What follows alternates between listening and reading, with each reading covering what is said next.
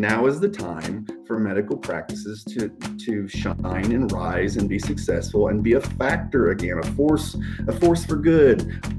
Welcome to the ACO show. Today, Brian and Josh are joined by Ron Holder, the Chief Operating Officer of the Medical Group Management Association, or MGMA, an organization that works to improve healthcare by serving medical practice administrators.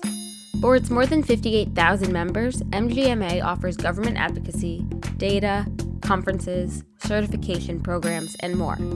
You will learn about the types of challenges MGMA helps practices navigate, such as managing expenses, reducing administrative burden, maintaining practice engagement, and dealing with physician burnout during the pandemic, and why now is the time for medical practices to be the drivers of meaningful change in healthcare. I'm Josh Israel, a physician and medical director at Aledade, along with Brian Chiglinski, who's the senior director of communications at Aledade. And we have the pleasure today to speak with Ron Holder. Ron is the chief operating officer of the Medical Group Management Association, MGMA. Uh, and Ron, why don't we start right in? If you could tell us about MGMA. Sure, thank you. Uh, we are a organization that exists to uh, make healthcare better through what we believe is one of the best models for healthcare. That is the physician practices. Uh, we want we have government ag- advocacy and things like that for to help with administrative simplification. And uh, we have an office in Washington. Through efforts such as that, we want to make healthcare better so that our leaders that run the practices can be successful, and we provide the tools to the leaders uh, so that they can be successful in making healthcare better, such as data, uh, meetings and conferences, certification, types of educational materials for what we call our body of knowledge, the types of individual parts of what makes a, a medical practice leader successful, things like that. So um, we've got about 58,000 and change members uh, between our national and state affiliates it's fascinating and it's such a great uh, it's so aligned with our work at Aledade to kind of empower the physician practices and and our evidence that shows that physician practices are actually leading the way both in patient care quality and in moving to value-based care um, I'd really, I'm really interested on kind of the the day-to-day nuts and bolts of, of how practices operate and how they kind of work through caring for their patient populations. I know one of the things that MGMA works really closely on is is kind of helping practices manage their expenses and, and non-fixed expenses and kind of navigating the world of trying to stay afloat in a fee-for-service world that can be very challenging for independent practices. Could you maybe talk to us a little bit about that type of work? Sure, and, and that's that's an enormous question, right? because that's you're basically encapsulating everything that medical practice is, except for maybe the clinical care part. So uh, we have offerings at MGMA uh, that that run the entire gamut uh, and one example of that is our upcoming Medical Practice Excellence Pathways Conference. Our, in a normal world, we had three separate spring conferences: our operations conference, our financial conference, and then our data conference. So when you when you take those sort of three elements together, they're they're a rough approximation of what medical practice leaders have to do uh, administratively, non-clinically. and so we we have of course we have conferences then we have online education we have our member community which is a fantastic resource for people you know like yourselves. If you if you are a primary care manager you can go join the primary care threads and and talk with colleagues and, and peers and what do you do when this happens? How do you address this situation that comes up? So that is something that is a incredibly beneficial thing that we do, especially to our more senior members. Some of our educational things may be more valuable to the people who are new to the business. They come, they get exposure, then they start developing a network. And maybe the value of MGMA then is I know all these primary care leaders throughout the nation in my own uh, communities and things, and, and I can talk to them about how, how to do those types of things. And of course, we have our government advocacy office. One of the important things that practice leaders have to do is they have to keep their fingers on the pulse of of what's going on on a national and state level with regards to reimbursement changes or you know types of compliance things that may change or whatever. When additional legislation comes out such as the accountable care act or whatever what do we have to do you know going forward to be successful in that? As things transition from fee to service to you know value-based care how do we have to alter our press uh, what we do and how we do it in order to be successful in that new world? How do we straddle even though we know maybe this is the right way to go and this is where people want to go with regards to value-based care, the reality reality of it is that everyone is still paying in sort of a fee for service model. So how, how do we go from what is to what maybe needs to be? And so, you know, one of the interesting things that we feel like at MGMA, and I would I would imagine is is sort of the thing at you at Aledade as well is this is the time, right, for physician practices to rise again, you know, or whatever from the flames, if you want to call it that, because patients want healthcare to be more affordable. Insurance companies want healthcare to be more affordable. The government wants healthcare to be more affordable. You know, the list goes on and on and on. And so many things are moving in the direction of ambulatory care. People are putting pacemakers in in an outpatient on an outpatient basis now. I mean, so the the the hospitals, while still going to be incredibly important for healthcare going forward, there's so many people that want to see things move towards ambulatory. The outcomes are good and it costs less, which is kind of basically how you do your whole value equation. You know, value is uh, quality divided by cost. So if quality is better, cost is lower, your value equation, you know, the, that that gets better. So the, those are all the kinds of things that we do and how we offer. I obviously could go into more details about some of that, but our data that we provide with regards to both you know provider productivity and compensation is something that people can use to benchmark uh, we have studies as well data that we have around staffing for all types of positions in the organization management compensation surveys as well as some you know unparalleled education when it comes to physician practice management both in terms of our hopefully face-to-face again soon conferences but our virtual experiences as well as well as webinars and you know online offerings. I, I knew some of the parts about the the nuts and bolts of, of your group helping practices run. I didn't realize that you also were sort of fellow travelers in the transition to value-based care. So nice to hear that too. Yeah. Oh absolutely. Uh, we we we truly believe and you know part of it is probably because it's core to our business and that's what we want to do but now is the time for medical practices to to shine and rise and be successful and be a factor again a force a force for good opportunity to hit the reset button with regards to healthcare.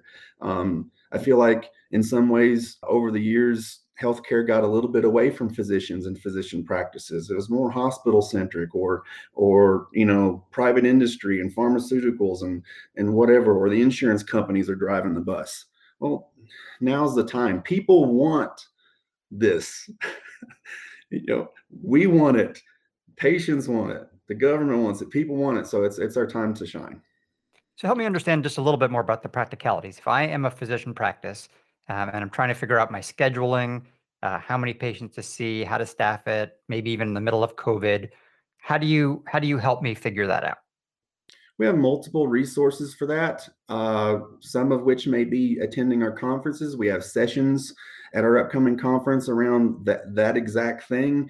There are scheduling, you know, groups in the member community where you can get together and, and ask questions of your colleagues and peers. We have resources, books, even uh, that address this type of thing and how to optimize scheduling templates, uh, things of that nature. Um, we have a consulting group if, if that's of interest as well. So it's it's not a, an issue such as that of you know optimizing your schedule isn't where we would necessarily look at it from here's your one resource. We have multiple different ways to help people address the problem depending on again what what the best solution for our members are. Focusing on that uh, supporting uh, member practices i think gets back to their core mission which is you know how do I, I make sure i'm providing the best care to my patients and my patient population and one of the things that we have heard or that we saw firsthand a lot over the past year was just the challenge of of trying to care for your patient population in the midst of a global pandemic when on the one hand you're you're trying to keep your staff safe you're trying to keep yourself safe but you're also um, trying to provide care for for your community in a way that's um, that's helping to make sure that there aren't you know chronic conditions that aren't getting cared for or or you know patients who are are not getting the outreach they need. Um, i'd love to hear a little bit about kind of how you all have worked with practices to help on that patient access standpoint of, of trying to make sure that the practices are still able to connect to their patients no matter what uh, circumstances kind of come up? Well, one of the ways that, that we do this is uh, we have various vendors and partners that work with us, both in terms of you know things that you would expect, such as exhibiting at our conferences, but also, you know, through MGMA Best Price and some vehicles such as that that are vetted, you know, for quality. And when the pandemic hit, the reality of the situation was if you weren't doing telehealth already, you had to get it up and speed, or you were going to go broke, right? You, you had no other way to see patients because so many in, in so many states they were just shutting down things. It's like, nope, not going to do this face-to-face activities anymore. So a lot of the smaller practices, especially that maybe don't have their own like IT department and things like that, were scrambling to to figure out a way to get telehealth implemented. And they we you know, hey, what vendors do you have or relationships with? Who's good? And people would get in the member community. They, they would ask things like that. You know, what are some options? Can anybody support this this group or that group or that that organization? And so that was good that our members saw. We had a, a COVID resource uh, center that we launched very early. That we had a lot of uh, organizations uh, and associations, frankly, chasing us there for a bit because uh, we we got so much traffic from it and so much positive press because we were sort of not only first to market, but the quality of the information that was out there uh, for especially for the small practices who maybe don't have their own government affairs office or don't have their own IT department. So much was out there in order for them to take advantage of, and then hopefully, you know, easy button implement back at their own practice because they know that it worked somewhere else or whatever. So, you know, that's that's the type of things that that we offer, connecting people, connecting organizations, with companies, you know, but not necessarily. We don't necessarily sell that. We, we don't we don't sell a telehealth solution to you or any, anything like that. But but we we can help both in terms of we may have some vendors that we we know are solid and good, and that uh, we got attestations from various members that they are, as well as the member community itself, where people can just go out and ask, "I've got this problem. Does anybody know of an organization or a company that can help me fix it?" When you're talking about advocacy for these practices, um, I guess number one, who are you advocating to? Um, and secondly, what are some of the big things you're hoping to to accomplish to make running a medical practice easier? Right. So, our government affairs office is in Washington D.C. So, our, at MGMA, our national office is, is focused. Our government affairs on national advocacy, meaning Congress and things like that. So we things that we typically advocate for is administrative simplification. We advocated for pay, payment parity, uh, you know, going into COVID. So you know, to make sure that we had revenue streams for our telehealth activities that we had to do in order to be able to take care of our patients. Um, payments uh, updates from year to year, physician fee schedules to make sure that there's you know sustainable growth rate, that there's not cuts, those kind of things. Because you know one of the things that has happened over the years with with physicians and uh, apologies, Josh, I don't mean to offend to say this, but uh, physicians by nature they they're successful in going through medical school and residency and stuff because they have this strong sense of autonomy. If it's not there they they get it beat into them by medical by the time medical school is done. And so they aren't necessarily the best at organizing and what happened is what you saw is over the years is instead of fighting as a group for physicians and physician practices physician groups started fighting amongst themselves for a bigger pieces of the ever dwindling pie on the national healthcare stage. You know, hospitals were getting their piece and pharma and in tech and and whatever and and the physician piece kept shrinking. So the strategy was not let's make sure the physician piece of that pie stays big or gets bigger. It was let's fight amongst who gets the biggest piece of the the dwindling physician pie. Um, and so you started seeing unfortunately AMA, you know, membership there was declining for a while, and you saw membership in specialty societies uh, climbing, and again, that's what you know that further, you know, fighting amongst yourselves kind of things.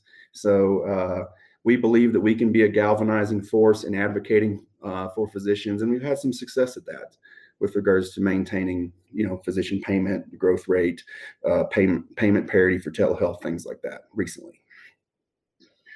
Yeah, that that fighting over a shrinking pie is, I think, something we've heard a lot from uh, practices and physicians when we reach out to them. It's a, this idea that primary care is becoming harder and harder, especially independent primary care, is becoming harder and harder, and there are fewer and fewer supports, especially in the existing fee for service uh, system. And so, our you know, we we talk a lot about the movement to value based care being a, a way to get into a system that actually values the physician and puts primary care right in the center. Um, but th- those feelings of of burnout and staff satisfaction and well-being i think are concerns that we hear across the country. And i know that's also something that mgma is really focused on is like trying to support healthcare providers and uh, their staff and their and their well-being. Could you talk a little bit about what resources and support? So we have had both at our fall conference, medical practice excellence conference last fall, and then our pathways upcoming conference, so sessions on burnout.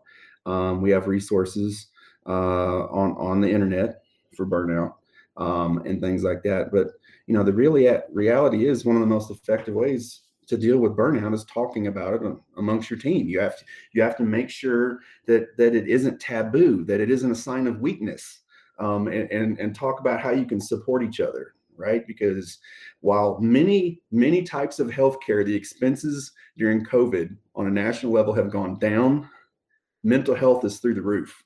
And it's also something that lends itself very well to virtual visits because so much of the care for mental health is, you know, it's talking versus having to do a physical diagnosis of, of someone.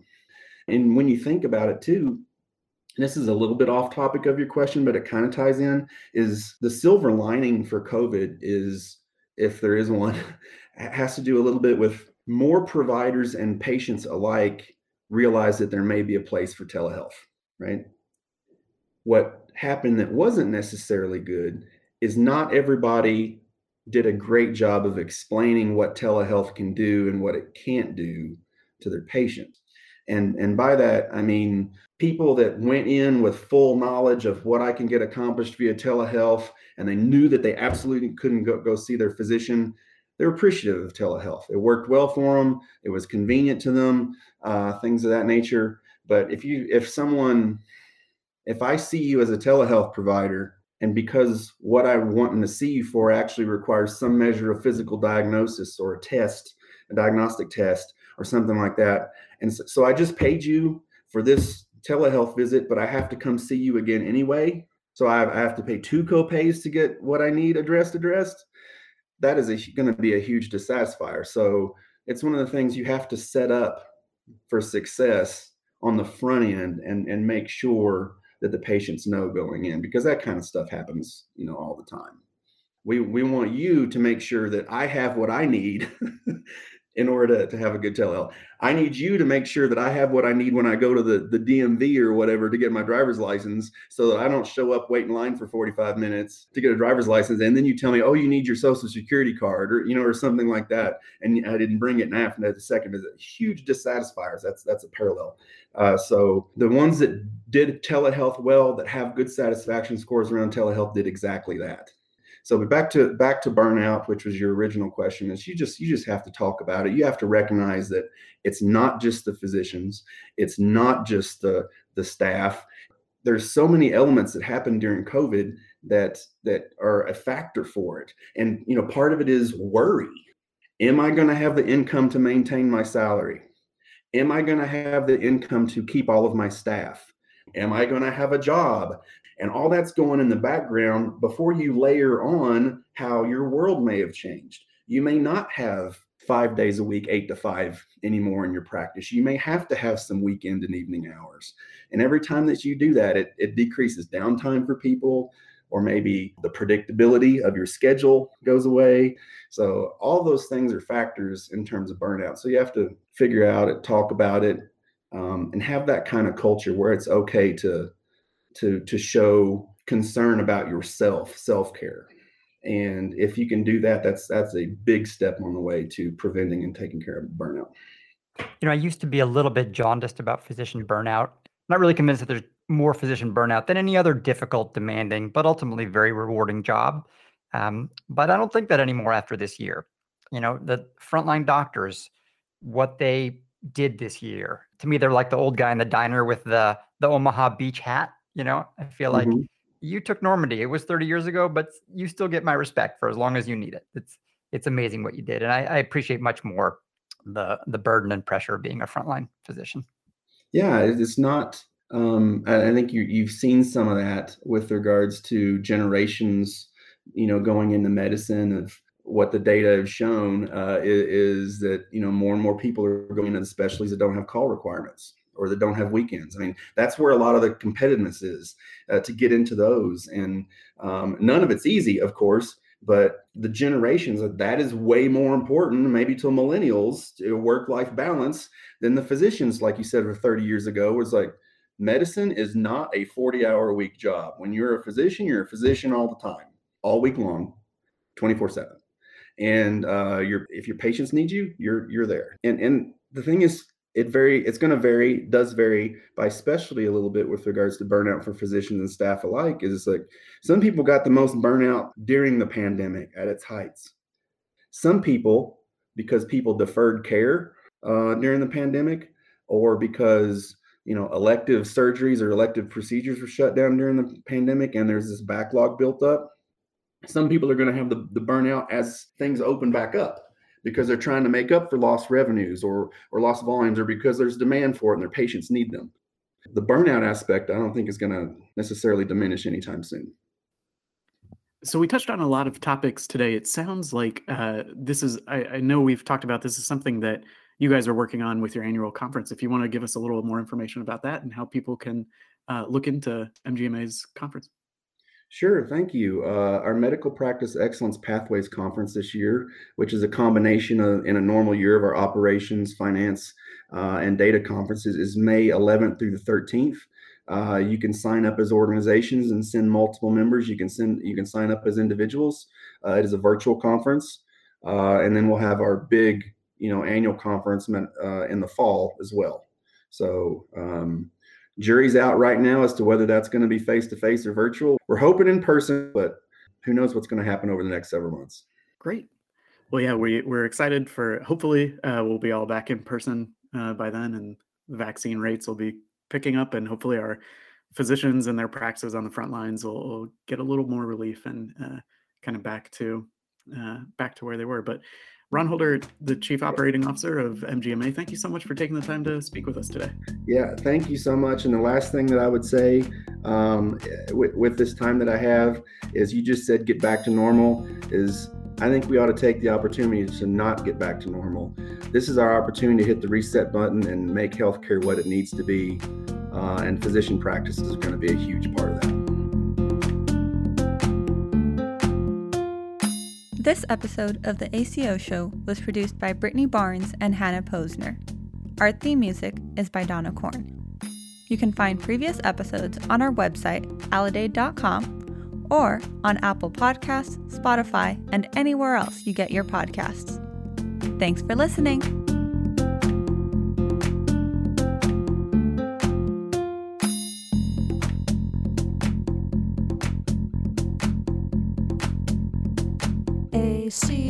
Show.